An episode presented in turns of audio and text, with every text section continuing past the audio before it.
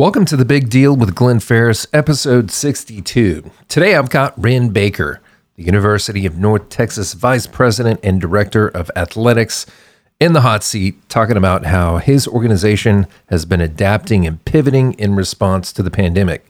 It is a fascinating conversation because we start way back in March when the NCAA basketball tournament was canceled and we bring it right up to how the Mean Green has gotten back to a full football season this fall. We talk about what the experience will be for the athletes, for the fans, and why the UNT athletics department and its success is important not just to the university, but for our whole city. And he's got such a well thought out and balanced, down to earth approach to all these subjects. You will not want to miss this one. Go check out meangreensports.com for tickets UNT takes on the SMU Ponies here in Denton this Saturday, September 19th. The kickoff is at 5 p.m. And if you can't get tickets, tune in to the masterfully put together broadcast on KNTU 88.1 or the TuneIn radio app. Dave Barnett and Hank Dickinson do such a great job. It's one of my favorite things to listen to on a Saturday morning or afternoon. While you're there, go ahead and check out glennferriscommercial.com. Go ahead and follow me at Glenn Ferris on the social medias. Get after it. Also, tune in to the Denton Chamber of Commerce's Facebook page every Wednesday at 4 p.m. I'll be moderating the City Council forums. Uh, this week, we've got the candidates for Place 5. They're in the hot seat. And uh, th- this past week, we posted District 2. Uh, great conversations. It really gives you an insight into the candidates you're going to be voting for in November just what they're all about. Highly recommend going and checking out those videos. They'll be on the Chamber of Commerce's Facebook page. I hope you find this podcast helpful. And if you do, get on your podcast subscriber, whether it's Apple Pods or Spotify or Overcast, and subscribe to it. Tell your friends about it, impress them. Thanks for listening. Now give it up for Wren Baker.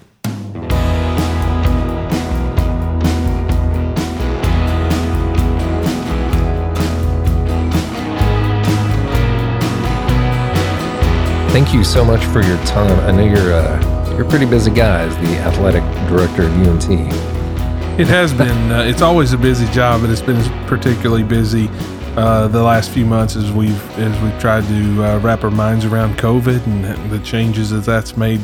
Um, not only to our revenues and expenses, but but the game day uh, environment. Uh, so I've also I'm a father of two young girls, so my free time is spent with a nine year old and five year old. So oh, man, it's uh, it's it's busy, but that you know what they say, being busy keeps you out of trouble. That's a lot of fun. Uh, ours is coming up on four months, and every day is like a new exciting thing, you know, because we're like at the incremental, you know, development. It's, you know, it's uh, awesome. Yeah. So my wife, when we had our first, um, she was working and uh, mm-hmm. uh, she never wanted to really uh, stay at home, but uh, we were transitioning to a different job. So I said, you know, you ought to just see what staying at home is like.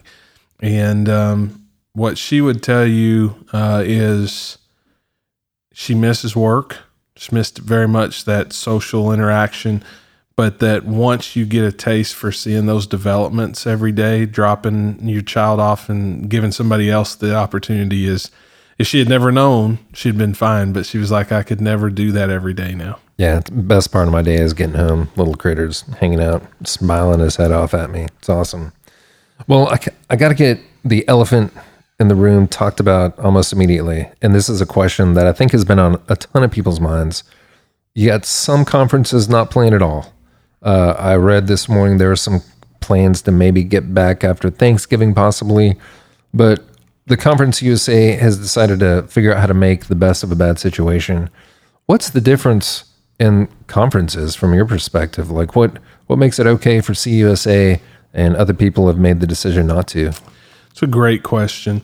Um, I think all of us have tried to do everything we could to get all the information that we could. Uh, a couple of misconceptions that I, will clear up, and that is um, anyone who would think that at least in Conference USA, that uh, we're plowing ahead despite all of these uh, potential uh, pitfalls because of the money. For us, the reality is uh, with the 25% uh, capacity uh, and the increased expenses from testing three times a week and all the other COVID measures, it, it's going to cost us more to play. So it really becomes about um, we have a group of young student athletes who work very, very hard. Uh, they care very deeply about their sport. It's a big part of their life. It's not just a game to them. And, um, you know, we felt a responsibility to give them opportunities if we could do so safely.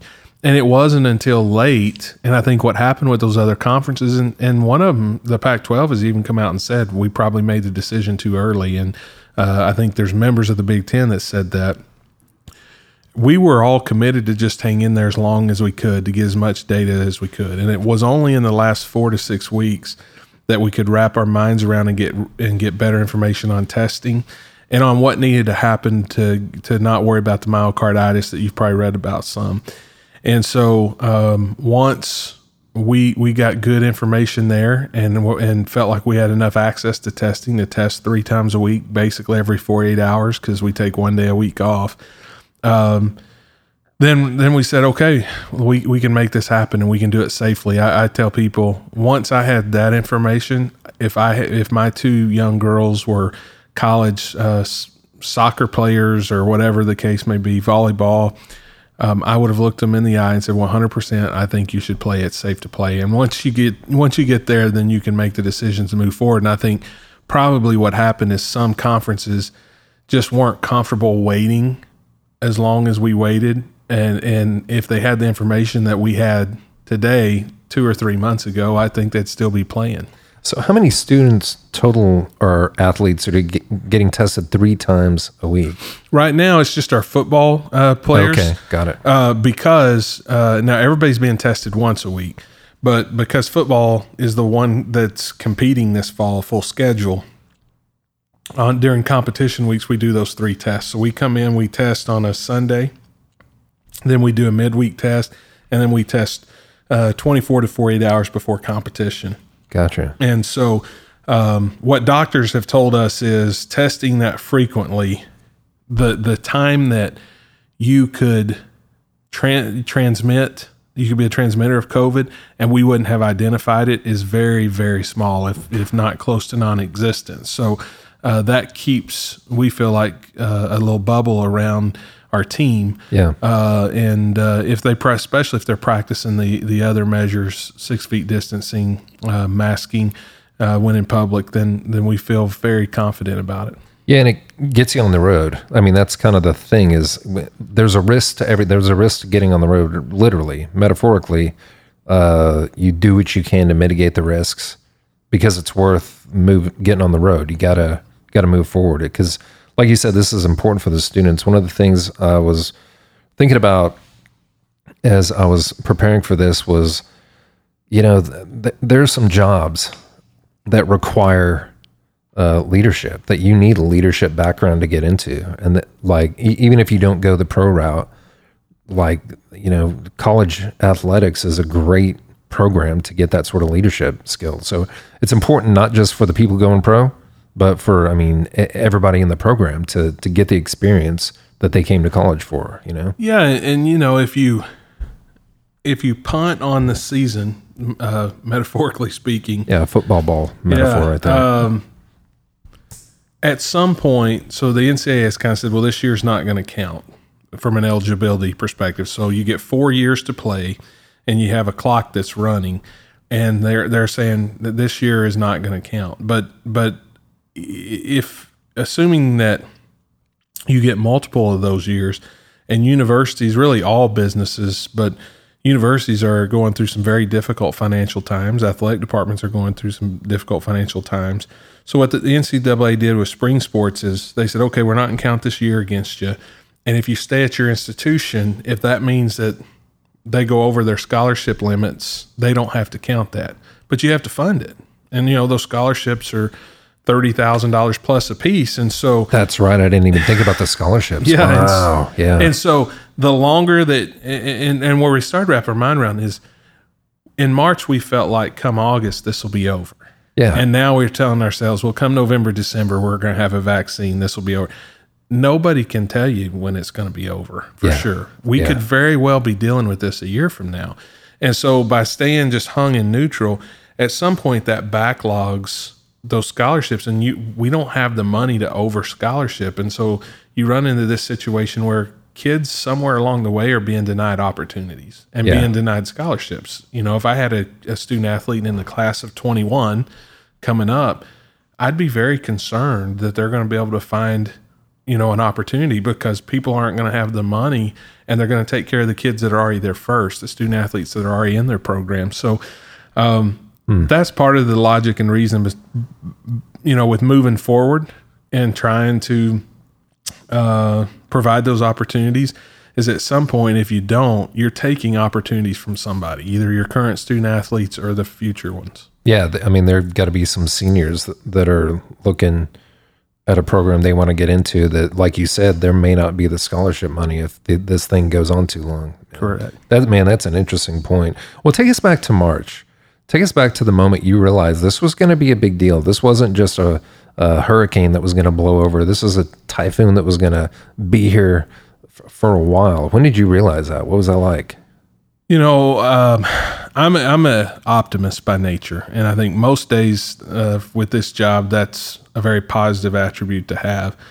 When it comes to COVID, there were some articles leading up to conference tournaments that hey, conferences are going to have to cancel these because they COVID was starting to really outbreak, and um, I was like, "There's we're not canceling. We're going to be fine." Um, you know, we will, you know, and so we get into the conference tournament, and a couple of leagues canceled, but it was like the Ivy League, you know, Yeah. places that that are uh, their missions a little bit different, and so um, I think the the moment that I realized, oh wow, this is our season's in jeopardy, uh, was I got home from the first day of the conference tournament in Frisco Yeah. um, turned on the TV. The uh, NBA game was on, the Jazz and, and Thunder, and the Rudy Gobert incident. And when that happened, I'm like, yeah, we'll be done tomorrow. yeah. I mean, I was just watching that in real time, thinking, there's no way, you know, just seeing them stop that game and In truck the middle of the Yeah, game, they just stopped it. Like, when does that ever happen? Never. And they took the players off the floor. And uh, I think that was the first time. But even then, I thought, well, we'll get this figured out. We'll just have no fans for the NCAA tournament. And, uh, and I remember talking to Coach McCasland. As, as you know, we had an absolutely terrific basketball season. Crazy season. Yeah, we Yeah. won the league. Um, was was expected to win the conference championship and go to the NCAA tournament. And so that Friday, everything got canceled on Thursday. That Friday, Coach McCasland calls me and says, "Is there any chance they cancel NCAA tournament?" I like, "No way." I was like, way. the whole NCAA is funded off the tournament. In, the NCAA, the organization, doesn't make anything off football. Yeah. The conferences do. The NCAA's entire budget comes from the NCAA basketball Oh. Yeah, so- tournament. yeah, they're not So I'm like, they're going to play this tournament. Like, there's no way they can't. Like, and um, two hours later, uh, I'm like, uh, they just canceled. Yeah. so, um, so I called him. I went over to the super pit. His team was actually there. Yeah. Um, of course, we're not socially distanced or unmasked. We're all hugging each other because we don't really understand what this is even about at this point. Yeah. Uh, and so they were very hurt, but he did an unbelievable job of quickly wrapping their minds around um, really having an attitude of gratitude and all the things we had to be thankful for. We won a championship and we won it on our home. We cinched in our home court and we blew confetti and we had trophy presentation and um, and you know how many te- how many team seasons ended and they didn't get those moments. yeah. And so um, it was it was cool to kind of watch him with this team uh, change the narrative with them because they were hurting, and I'm sure they still hurt for a few days. But uh, but it it was amazing how rapidly everything was. Uh, it, I, I tell people I remember, and everybody does 9/11 where they were, and you see one plane crash and then the other, and then one tower falls, and then the, you know, and you're just watching this, and you're Yeah, like, oh my god, like it. this can't get worse. Yeah. Uh, and in some ways, that that was like that was drawn out over three or four days, you know, and you're just like, yeah. oh, we're done. Let's figure out the next step. And it's like, oh no, there's another uh, big catastrophe coming. So, um, you know, and that's not at all to compare loss of life, and you know, but it was a similar Yeah. Similar sitting in the leadership position watching those things happen. Man, that that is just wild to hear that. Um, so uh, the dust kind of settles from that initial. All right, we're shutting it down.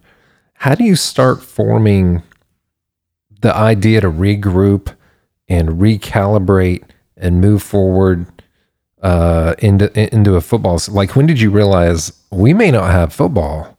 Because that that must have occurred some sometime between Yeah. March and last weekend. You know, I remember back sometime mid to late spring, Kirk uh, Herbstreit, who's uh who's on one of the main voices on ESPN College Football Voices, he said or tweeted something along the lines of, "This could still be going at football. We might we may not have a football season." And I remember everybody just crushed him.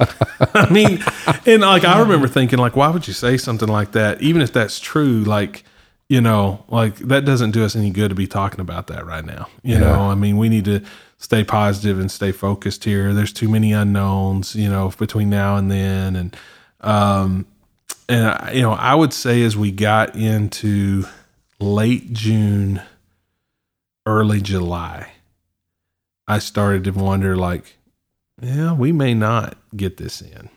And as we got into mid to late July, I would have bet the farm that we weren't going to have a season. yeah. Um, and, and really, it, it come down to we had a series of meetings, kind of that very end of July, first of August time frame, and everybody had to put their cards on the table. Do you have access to testing? Um, and can you afford it? And do you have access to all of these heart screenings? So basically, if anybody tests positive, whether it's the antibody test, which we give everybody an antibody test when they first come back, or the weekly, we do one PCR and then we do two antigen tests. If you test positive for any of those, before you can return, you have to get uh, past your COVID period, which is two weeks. Then you have to pass an EKG, an ECG, the blood work, and if any of those show any issues, you have to get a heart MRI. Yeah. And that's for the what you mentioned before. Myocarditis. yeah, yeah, yeah. And because in the middle of all this, there was a study done in, I believe it was Germany, but it's a foreign country, that come out and said, hey, COVID is really bad for myocarditis, which is basically inflammation and damage to the heart. Now, what our heart doctors have said, the, the people who are advising the conference, they've said uh, that study was 50 years old and older individuals, most of which had other comorbidities. So it isn't necessarily applicable to young, healthy, particularly healthy, um, Right, you know, right. college Yeah. college athletes. Um, so, but but regardless of what you know and don't know, if you're doing all of the screenings, they would detect myocarditis, uh, especially the blood work, and then that going into the MRI because anytime the heart is damaged, it releases certain chemicals into your into the blood, and so once we got to a place where we had a good plan around that, which is all very expensive, seven figures expensive uh, to to make all pull all this together. Um, but once we we had a plan to do that, very quickly uh, it turned towards okay, now we got to make this happen. And I'll never forget our staff. We had been expecting all along to be at fifty percent capacity, and that's where the governor's mandate uh, stands even today. We got word um, that the governor would prefer that we were at twenty five percent. Um, and uh, so you know we quickly had to pivot from 50 to 25 and our and and um, all that's been done really in the last three or four weeks as we were leading up to the season Yeah. Yeah. And I think that's the biggest, that's probably the hardest pill to swallow for most people is that it's changing all the time. So my wife's a teacher over here at Calhoun Middle School. They had uh, in person students show up today. Literally, no one knew what was really going to happen up until about 48 hours ago yeah just because it was changing all the time. And as so multiply that by you know you know a million, and that's kind of your situation is not knowing what it's going to be when we when it's actually game time and we actually got to pull this off. But actually, the uh, for you it's before that. That when do the students come back to start training uh, with the team? When does that Yeah, happen? we had um, some student athletes coming back as early as June. Oh, okay. yeah. Um, and we would bring them back one team at a time. Yeah. Um, and and give them an initial test for COVID, and then we would do. Um, at first, we were doing the surveillance testing, twenty five percent of the roster each week. What is that? Um, basically, just if you pull twenty five percent of the roster in, it kind of gives you a sense. Do you have? Oh, a- okay, You gotcha. know, do you Yeah. have a big problem? Gotcha. Um, and at the time, that was that was the gold standard, what everybody was recommending. Uh, and then um, as you started to worry about the myocarditis issue in asymptomatic people, which is uh, you know as far as we know is unusual, but again because COVID's new, there hasn't been a lot of studies done, so you can't assume you know anything. And so uh, then we started testing um, everybody weekly, and then that then that's ramped up to three times a week during competition weeks, mainly because now you're involving a lot more um, potential factors because you're introducing another team into your community, and you Yeah. both have responsibility to the, to each other to not bring.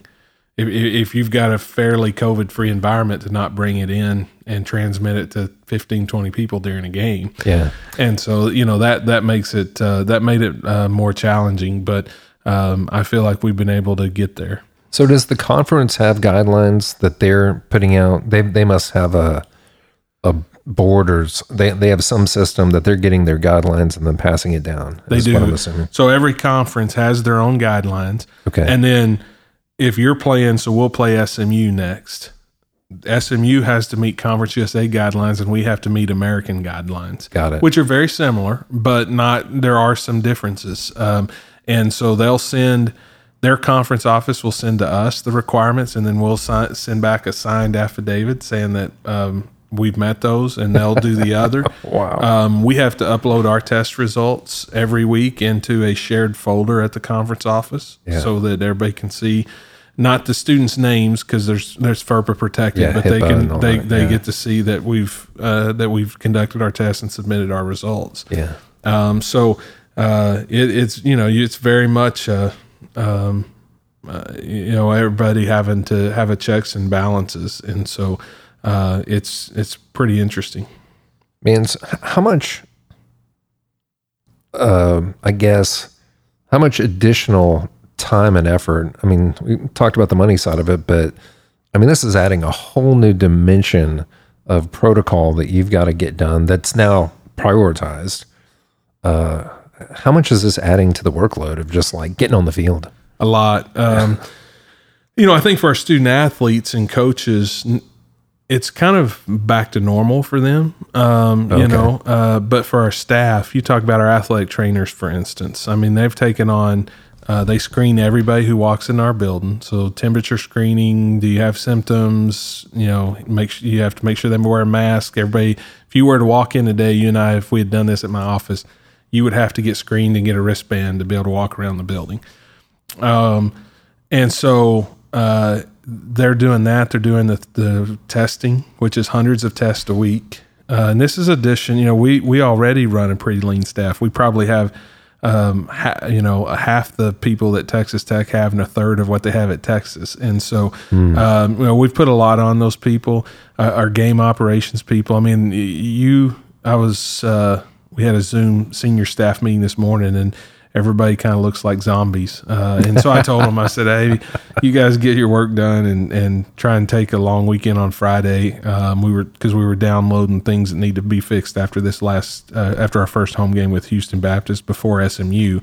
Um, but we definitely have some people that are worn out. Um, but you know, but I think our staff is committed to providing opportunities for our student athletes. So that's what drives them. Yeah. And uh, so when you know that, uh, it made Saturday very fun and very worthwhile. And uh, you know, you had a few few hours there where you're on the field and everything's normal and feels like uh, like we're back to March again. it was a great game too It was. We played well, especially offensively. Defensively, we've got a few things to clean up, but we played a lot of guys and certainly held back some from a scheme perspective just because we, we thought that was a game we were going to win and we knew we had SMU coming up. So I'm excited about our team. I think we have a team that's going to um, exceed expectations.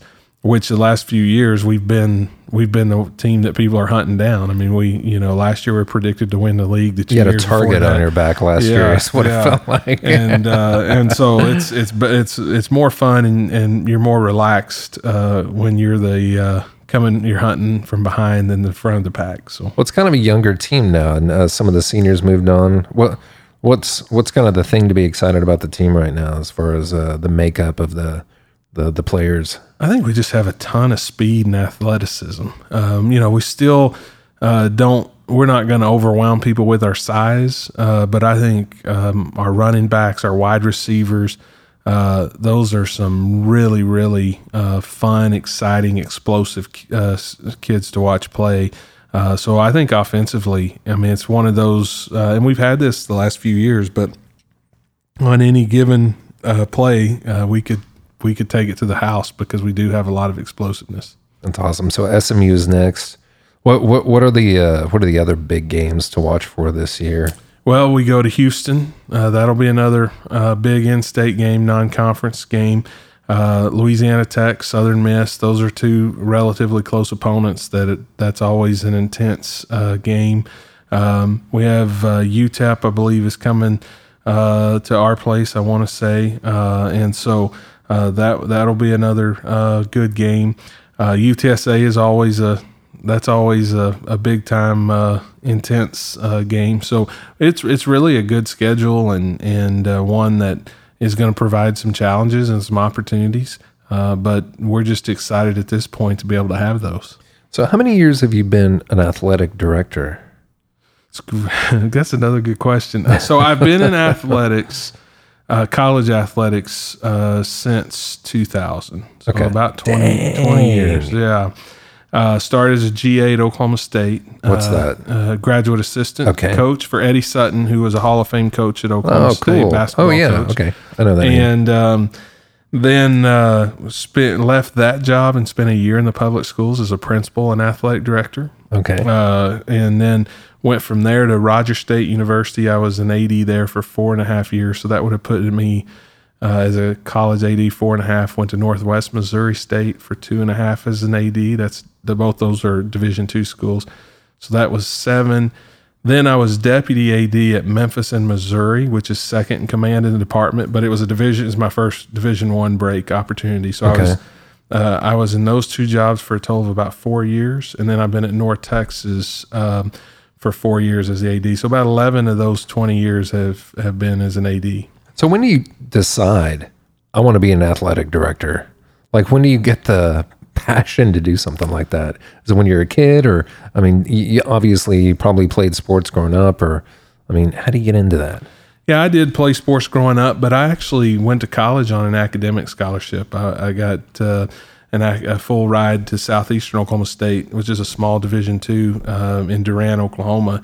Um, I grew up in a town of 800 in Southeastern Oklahoma, uh, first generation college student. Yeah. Um, and, uh, you know, I didn't know what an athletic director at the college level was. I knew what, you know, high school athletic director was. But um, so it wasn't until uh, I was majoring in computer science because I graduated high school in 96. So, um, how old are you? You probably, you're younger than me. That was a class of '97, actually. Okay. Yeah, yeah, yeah. So Y2K was going to be like Yeah. worse than COVID 19. You know, that was going to shut us down. And so um, I was Yeah. a computer science major and I was It's a thinking good time to get into it. It mean, was. yeah. I was like, This uh, is great. and what happened is there's a program, I don't even know if it's still active, but COBOL, and it, it was, it whipped my butt pretty good. And I was like, do I really want to sit in front of this computer screen frustrated every day for hours?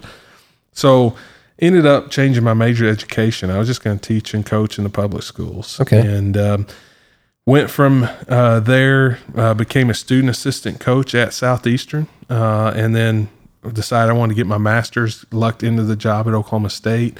And that was where I thought, man, college athletics is is is a really neat career to be in. But even after four years at Oklahoma State, Heather and I got married, and that's when I moved back to my hometown and was the principal and AD back in Valliant, a 3A school in Oklahoma.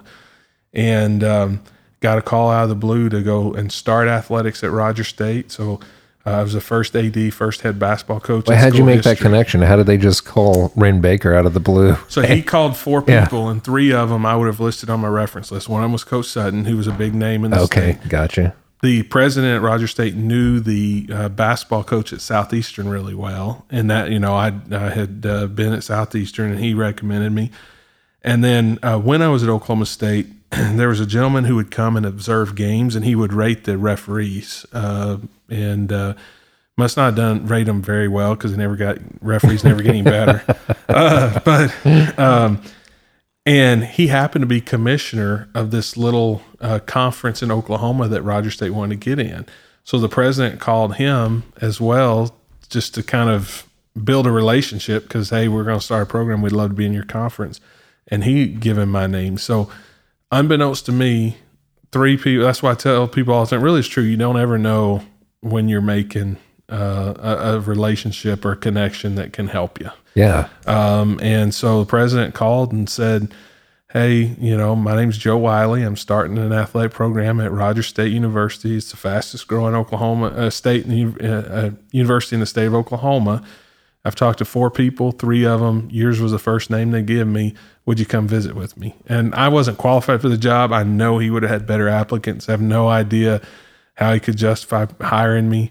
Um, wasn't connected politically or anything like that. Didn't know any of their donors. Uh, but I went up and visited with him. He offered me the job. Man, what a foot in the door. I mean, 27 years old that's crazy. so- so you had to build that from scratch. from scratch, which you would assume is a more difficult task. But what I would tell you now is is actually one of the easier jobs I've ever had because I hired everybody. So they were there was no recruiting people to the vision. Yeah. Everybody I hired believed in me and believed in where we were taking the program, believed in the vision that we laid out. Um, and so as I moved on in my career and stepped into established universities and had to overcome all of that stuff, you know, Yeah. you learned uh, that actually it was easier to start from scratch. Man, that's man, that is wild. So where'd you go from Rogers? So I was at Rogers State for four and a half years, uh, two as the basketball coach, and then uh, stayed on. Uh, we, we got big enough that they said you can pick one of these two jobs, and um, we won't cut your pay. And so I chose the AD route, even though I liked coaching. Uh, Yeah. And so I was there two years, one season. I had one season to help recruit and put and get a team put together. Um, and we were 20 and 11, first year ever. So, I mean, I, you know, it was a successful year, but I just felt more comfortable and confident as an, as an athletic director. Why is that? I don't know, you know, maybe because I didn't play college basketball a second, you know, it was just, I felt like I always was second guessing Yeah, myself. you're winging it you as a coach. Yeah. Um, and I knew the game. I mean, and, and Yeah. but I just, I just never felt that peace about it. Um, you know, it's it go back to uh, finding your purpose, and I think um, I just felt more comfortable that my purpose was was in athletic uh, director position. So, um, Is it less nerve wracking than being a coach? Because you know you see these coaches throwing chairs on the on the court.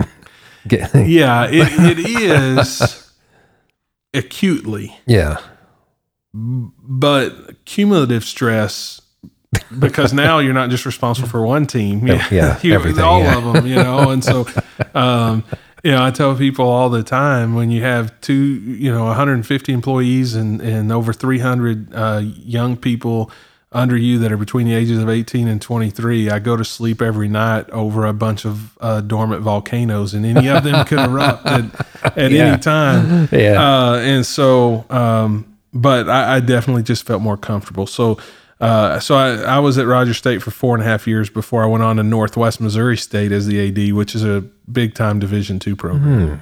man. So, so when did you get the call to get to UNT? Uh, You got here in 2019, 2016. 2016. Yeah, um, July of So I, I was the deputy AD at the University of Missouri in Yeah. Columbia, SEC school, um, and uh, I had been there a little over a year. And uh, the AD, who uh, was a very good friend of mine, um, had told me when he hired me he needed me there at least two years and really three. And so this job came open, and and my wife grew up an hour and a half from here. I grew up maybe three hours from here. So I immediately felt like this was a job that would fit me. It had a um, very high ceiling, felt like I, I, you know, everything I heard about it was positive. So uh, the search firm that the university hired, uh, they reached out to me and said, "Hey, we've got the North Texas search. We haven't set with them yet to hear about candidates, but we think just what we're looking at, you'd be good at this one." I said, "Well, I think I'd be good at that one too, but Yeah. uh, but my boss told me I had to be here at least two, if not three years." So I went to talk to uh, to uh, him, and he said, uh, "I'm not going to play the loyalty and friend card, but you know what I told you I expected." So I called the search firm back and said, "Listen, if you get on down this process and you feel like I'm one of two or three really strong candidates, but I can't use up my equity here uh, with a guy that give me an opportunity." Well, the guy, the gentleman's name is Mack Rhoades, who's now the AD at Baylor. So, like a few weeks later, he gets an, an incredible offer to go uh, to Baylor, kind of straighten out their situation. And so uh, he does that, uh, and uh, that they made me the interim AD at Missouri. So, um, and uh, then that freed me up to come to come after the North Texas job, and so I did come after it aggressively after that, and um, had a chance to sit down with President Smatresk, uh, Brint Ryan, who's chairman of the Board of Regents, um, and uh, they also had a had a supporter that was involved in the interview as well, and um, just really could see and sense their commitment and belief in what the what this athletic program can be. What, what was that interview like? What was it? Uh, what was the process like to get you here? I mean, it was the interview, and then kind of when did you find out, and like what was it like getting here? Yeah, so I flew in uh, to uh, to Dallas and um, met. It was kind of a very confidential, quiet process because I'm I'm the interim AD at an SEC school, and they're telling me they want me to stay, and I'm going to be considered for the job. Yeah, And so, come in and met with them. Uh, flew home. I'll never forget that day because it was on the way home. Uh, it was like the first major outage. Southwest Airlines, their entire computer system crashed. I don't know if you if you remember that's happened to them a couple of times now, but like they couldn't pull anything up. All flights around the country were delayed. oh man, And so, um, uh, flew home. When I got home, uh, had a call from the search firm. They said the interview went really well. Um, we're going to be surprised they don't offer you the job, but it might be tomorrow.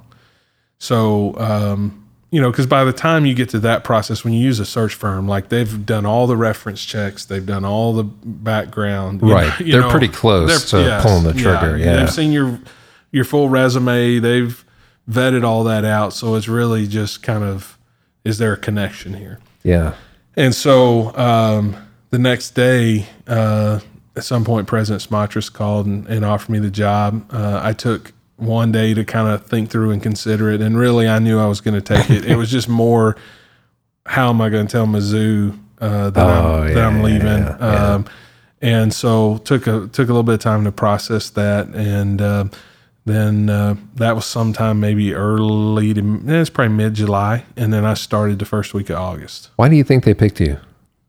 What was it about Wren Baker? I don't know. Um, you know, I'd probably have to go ask ask the president. I I, th- I think I was able to clearly articulate where I thought the gaps were. You know that there were a lot of pieces here, but just in the research I'd done, where I really felt like we could fill in gaps and be comprehensive, uh, comprehensively excellent. Um, you know, North Texas history is will be pretty good in some sports, but it's followed by peaks and valleys. And um, and uh, you know, I talked a lot about the importance of all of the things that go into sports, not just having a good coach and a good facility, but nutrition, strength and condition, sports medicine. You know, all all of those things that go into building the total student athlete, the total person. And so um, I think that was very helpful. Um, Neal, uh, I think he really liked uh, that. Uh, he the term he uses is that he I'd been head cook and head bottle washer. Uh, he liked that I'd been at all these different levels, seen athletics from an SEC school with all of the best resources, all the way down to an NAIA school that didn't have anything. Um, and I think the last thing was just I felt like a personality fit. You know, uh, even I'm from Oklahoma, but uh, have a very Texas feel. It's close, uh, you yeah. know, from a personality standpoint. So I think I think all of those probably played into it. Um, you know, and uh, I'm glad that they saw something they liked to know that. So, w- the the city of Denton was it a step up or a step down from where you came from? it was, uh, It's a softball question. yeah. I mean, I, I think Denton is such a neat place. Uh, and I loved Columbia, Missouri, and my wife and I've lived in Memphis, uh, Tennessee. Oh, Memphis is Uh, great. we love Yeah, Memphis. It's pretty out there. That was our first city to live in that had any diversity, and we didn't know what to expect, and we fell in love with it. Um, I'm not so sure we wouldn't consider retiring there. Um, and uh, but but I tell people all the time that uh, Denton is just such a neat place with you know the un- two universities. Uh, it's a very diverse uh, community, very eclectic community, very artsy. There's just um, you know you get Texas values, family values. Uh, you get to live in in the DFW metroplex, but you have your own sense of community, and it's a community that that offers just about everything that you could hope to offer. And uh, we we've become huge, huge fans of uh, of Denton, and uh, my family has has loved it here. They're they're uh, mean green, uh, and they're and they're Denton through and through, and uh, we've really enjoyed our time here. So part of your job is uh, marketing and promoting the the program, um, and I think you've connected really well with the city. I mean, you came in and like did some things early on that were awesome. One of the things I, that I really want to talk about, I think we we've talked about this before at tailgate, is the uh, the legendary Von Erichs wrestling event uh, in the 2018 season opener against SMU. What were you thinking? When I was at Memphis, um, they were doing some very creative promotions, including uh, they once or twice a year they would do some around wrestling. Um, but they were doing. I remember the Clippers were coming into town one time, and the Clippers had a reputation for flopping. Uh, flopping is falling out uh, in basketball and pretending like you got fouled when you really didn't. Okay, yeah. And you know, in sports, where there's such a huge expectation on sportsmanship, you know, that you carry yourself with class, and I and I get that. But and I just remember that they were selling the place out every night, and it was rocking. Clippers were coming into town, and they gave away flip flops to the first thousand fans, and I was like, "Dang! Like this is, you know, I mean, this is before." Uh, Shots fired. you know yeah and so i just really started paying close attention to their promotions and at some point i went and sat down and talked to them and i said hey where do you guys come up with some of this stuff you dream up i mean like they had uh, one of theirs was playing uh, basketball at halftime against the Memphis Ribs, and they had two really athletic guys dressed as Memphis Ribs, which Memphis is known for barbecue, and like the Ribs were undefeated against all these like you know fans from the crowd, and uh, and so it was just like stuff that no one would ever dream of, and I and I said, so what do you where what makes you guys think of these? And they said, you know what, you're not gonna believe this, but Memphis is a city with a great wrestling history. And so we kind of think, what would the WWE do? Yeah. You know, how would Vince McMahon promote these games? Yeah. Well, it's entertainment, you know, Yeah. You- at, at the core of it. No that's what doubt. sports is. Yeah. And so um, that was always in the back of my mind. yeah. And so when we came here, uh, fast forward, so I grew up, as I mentioned, three hours from here. And uh, I grew up in the country. We didn't have cable TV. And uh, back then, uh, no one really in that area had cable TV. Very wealthy people, or I thought they were wealthy, had could have satellite TV, the big, huge satellites. Yeah, that yeah, you had to go one. outside to Yeah. turn it. And um, so we got two channels at my house, and uh, one of them was KTAL out of Shreveport, and they showed wrestling every Saturday morning. So you would have a handful of college sports that would come on across here, but it wasn't now where you've got five games to choose from on a you know at any time on a Saturday. There were maybe ten to twelve college games that felt like a year, and uh, so we ended up. Um, our, our sports heroes were kind of wrestling Yeah. you know, and and we loved the Von Erichs. So uh, we're here. My first year, we go to Army, and um, we we uh, play a game at Army um, and win. It was a game that we were not predicted to win, And uh, I'm on the sideline. My phone rings. I answer it, and it's Kevin Von Erich. and he was like, "Hey, he was like, I, you know, I got your number from somebody. I just wanted to tell you and Seth, like, we watched from Hawaii, and we were so fired up. That was a great game." And I was like, I could have gotten a call from anybody, you know, Michael Jordan, and it wouldn't be as big of a deal to me. I was like, I grew up wanting to be a Von yeah, Erich. you yeah, know, totally. like- yeah. and so, um, really, out, out of that, uh, I stayed in contact with him some, and eventually, kind of come up with the idea of being the first college football game ever to feature pro wrestling and bringing the Von Erichs home uh, during that, and uh, it was a lot of fun. That was one of those that turned out good. We set a record crowd that night, and um, had a, several thousand that stayed for the wrestling event afterwards, and Yeah. and that was uh, a big deal. yeah, got was to live out a childhood dream. I actually got in the ring there uh, for a second. So Did didn't perform Oh, any wow. moves or anything, but I was in the ring with the Von Erichs. So Man, that's awesome. Anything like that even possible this year? Uh, any cool promotions? Or, it's not just because you know for us it does have to have an ROI, so we could pencil that. Um, we had a certain code when we that we sold tickets under uh, when we would promote r- the wrestling part. yeah. And so we spent about 25 grand and we sold about 30 grand in tickets. So we knew it penciled. Plus, they're going to buy concessions and parking and all that stuff. And so when you're capped at 25% capacity, Yeah. You uh, and your and your revenues are way down and your expenses are through the roof, uh, you just can't afford to spend money on those kind of promotions when there's not an ROI. Yeah. But uh, we'll get through this year, and we're gonna uh, be ready to go uh, next year, and uh, we'll have a lot of fun with it. So Speaking of ROI, uh, almost 600 million have seen the play that broke the internet. Incredible play. Keegan Brewer faking a fair catch against the Razorbacks and bolting down the left sideline to score.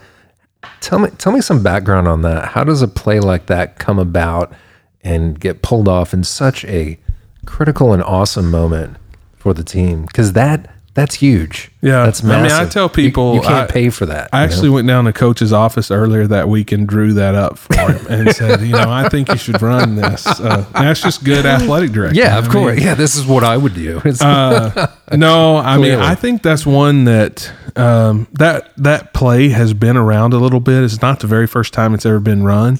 Um, it just doesn't get run very often. Yeah, And you I- can't run it Yeah, out and. I think um, we had been practicing it for several months yeah. um, thinking there might be a good time for this.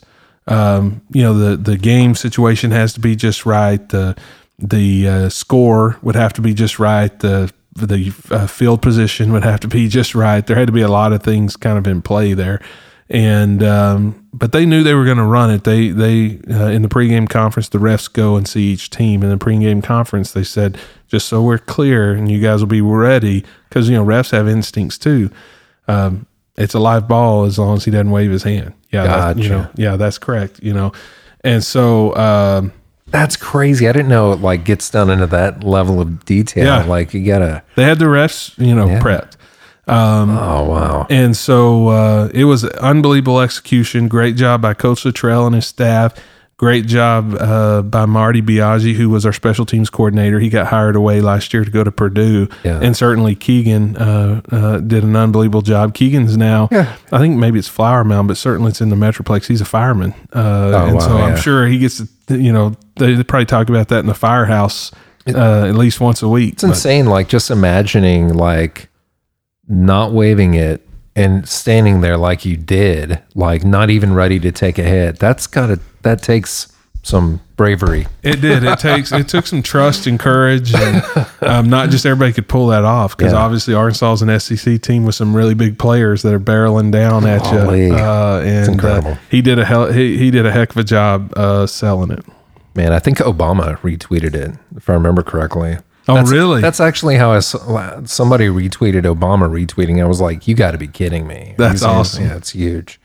Um, so last uh, year, you hosted at UNT the Collegiate Athletics Leadership Symposium. Uh, t- tell me a little bit about that and how how that came together for you. That's pretty cool.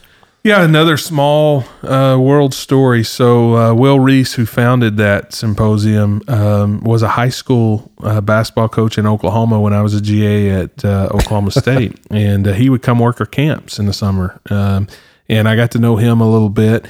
Uh, fast forward, he ended up getting out of coaching. Um, he he's a sports agent, represents uh, some basketball coaches um, in the country, uh, but uh, he also does this um, symposium that's really a professional development opportunity, and um, it's become the second biggest deal in our industry behind the just the annual convention, and uh, hundreds and hundreds of people go to it, and uh, so I would always give him a hard time about, no matter where I was, about you need to let me host. And you know, had been at places.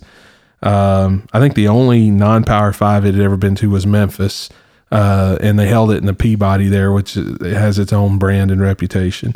But um, it'd been at Maryland, North Carolina, and Chapel Hill, uh, University of Oklahoma, the College Football Hall of Fame in Atlanta.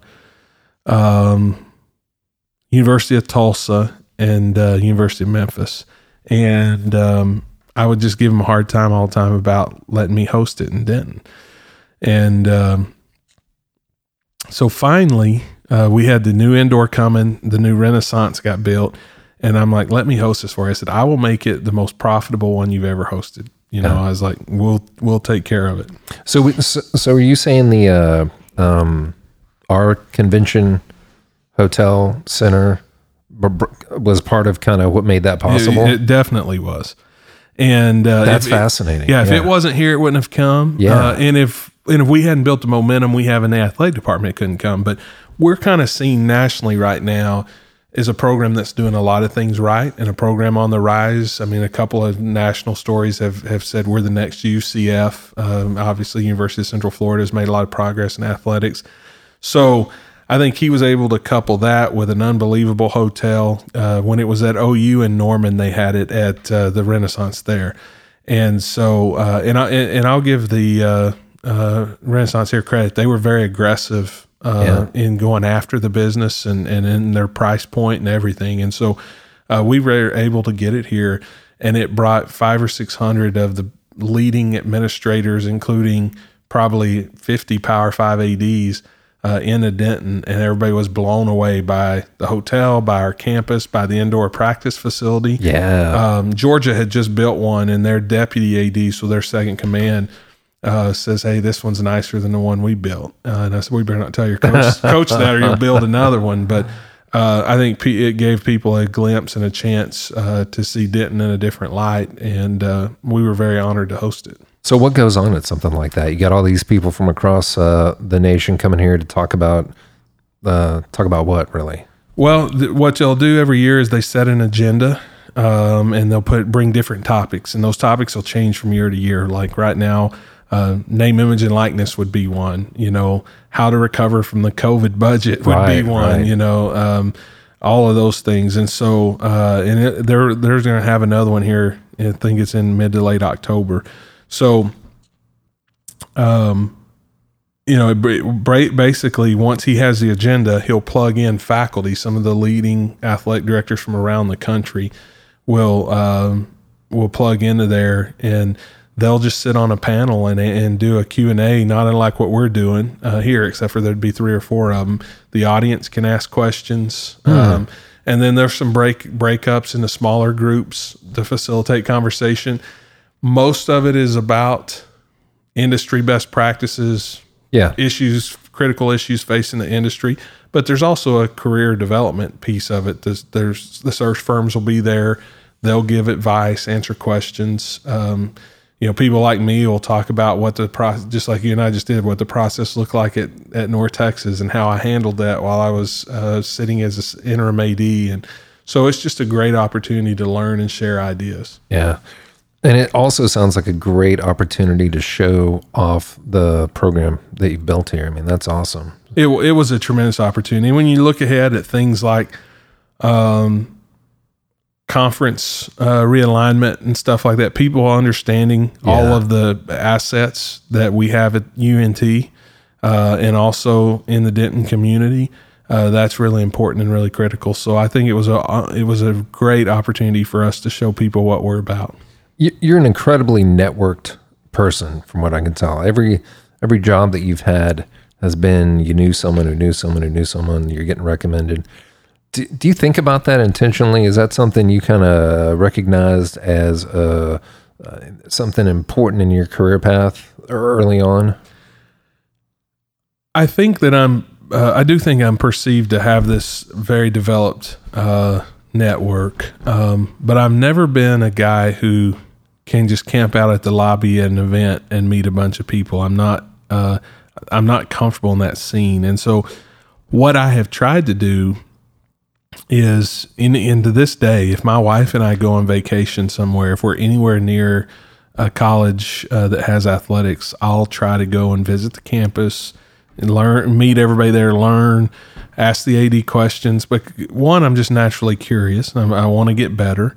Um, but two, that's a good way to develop a meaningful relationship, not somebody that, you know, handed you a business card in a lobby somewhere. Yeah, people can smell that desperation. They can. And and, yeah, yeah. and now that I'm an AD, I see it even more so because yeah. I've, I've went from what, you know, trying to build those networks to people that that try to network with me and I'm just like, man, I'm just trying to get to my room. Like, please, no one else stop me here. Yeah, yeah, um, I totally get that. And so, um, I think that's the thing that I've always uh, been able to do is uh, make those meaningful relationships, and yeah. people genuinely believe, uh, but and and they believe it because it's true that I, I just want to learn and uh, and try and uh, grow and develop, and and uh, I, I, hope I always continue to do that. And I, I, learn every day, even from our staff, even the younger ones, um, and I think as long as you kind of keep that attitude, you just continue to make new connections. And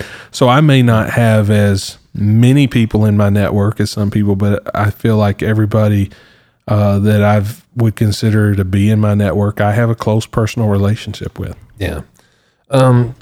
So uh, this is something you know I came from the music world, and that's why I can like really relate with your networking is because I developed a big network precisely the same way, just by being very curious about people. That's what this is actually. I'm, yeah. I'm curious about people's stories. I get every week. I get to get people in here and hear what makes them tick, and that connects me. You know, it's it's really interesting.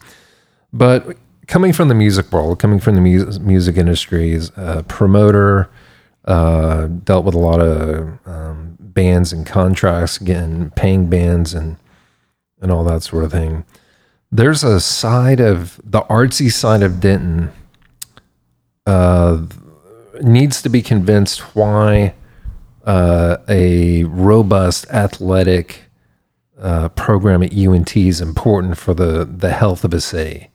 Um, what what argument would you give people who could really care less about sports uh, as far as that goes? As far as it's actually pretty important for the economic development of the city you know, kind of talk about that for a little bit. Yeah, what I uh, always try to tell people is athletics is by no means the most important thing that a community or a campus does.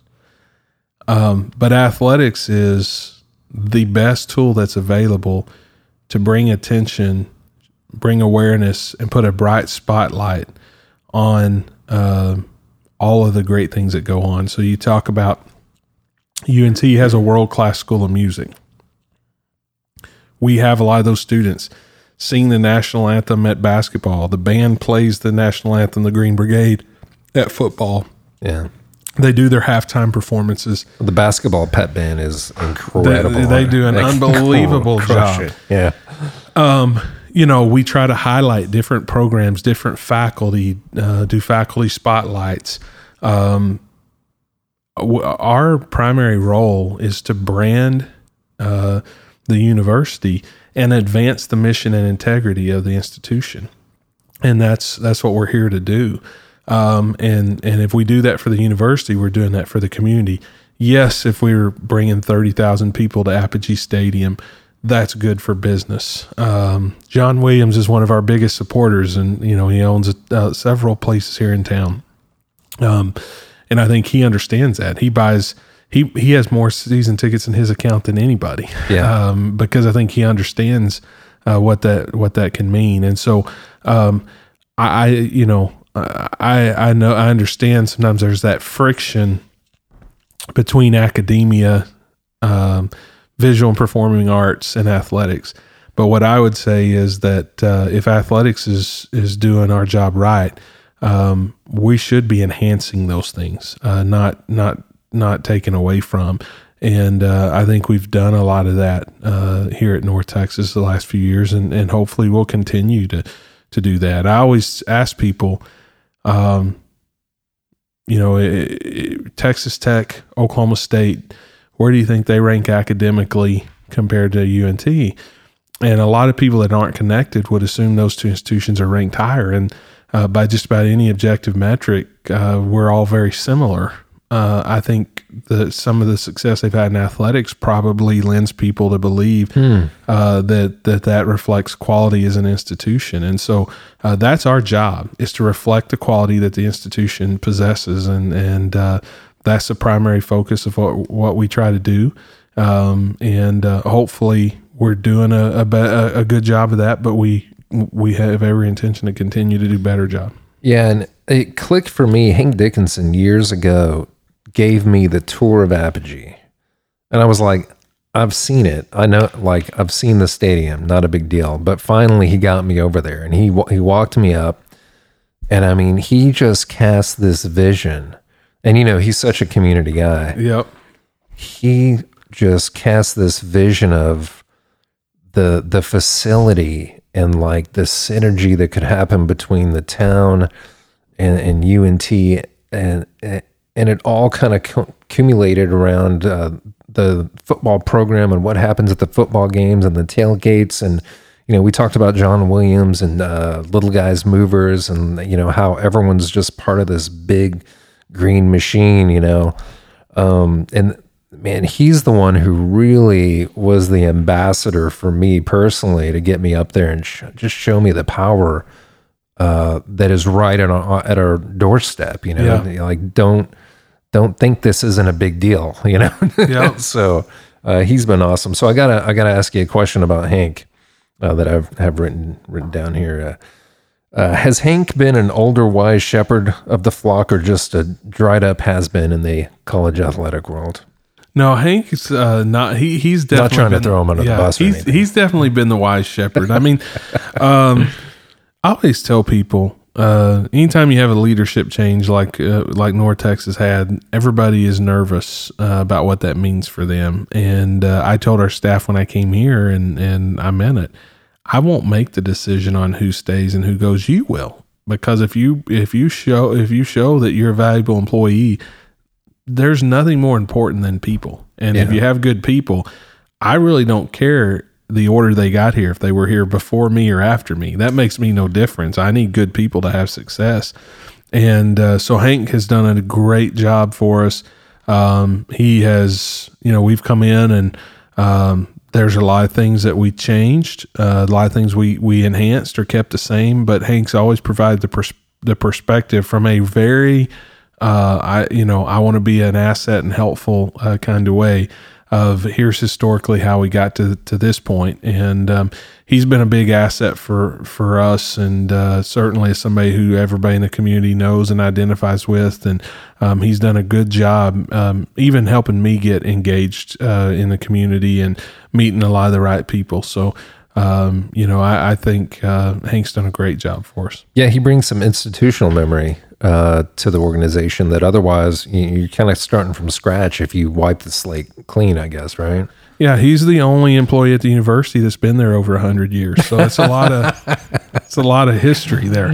Man, it- That's kind of an ongoing joke in our department. So it's not not false either. It's, uh, we'll, we'll we'll see a picture that comes through from like a game in 1920, and everybody be like, "Hank, how was that game?" So, completely verified by Yeah. by the internet. In fact, right here, yeah. One of my favorite things is you know I don't get to make many games, uh, but I love him and Dave Barnett calling games. I love the radio. I love imagining watching the game through the the radio. And I- Man, his broadcasts are just incredible. I've really enjoyed him, and he was he was an early uh, interviewee on the podcast. I think he's episode number seven, I believe. So he's he's been. He, he takes great pride in it. In fact, occasionally we'll have a game that's going to be on TV, and I'll tweet or something because I'm fairly active on Twitter, and I'll say, "Make make sure you tune in, watch the game uh, on ESPN." And Hank will uh, almost always reply and listen to you know me and Dave on the broadcast. Turn off the volume.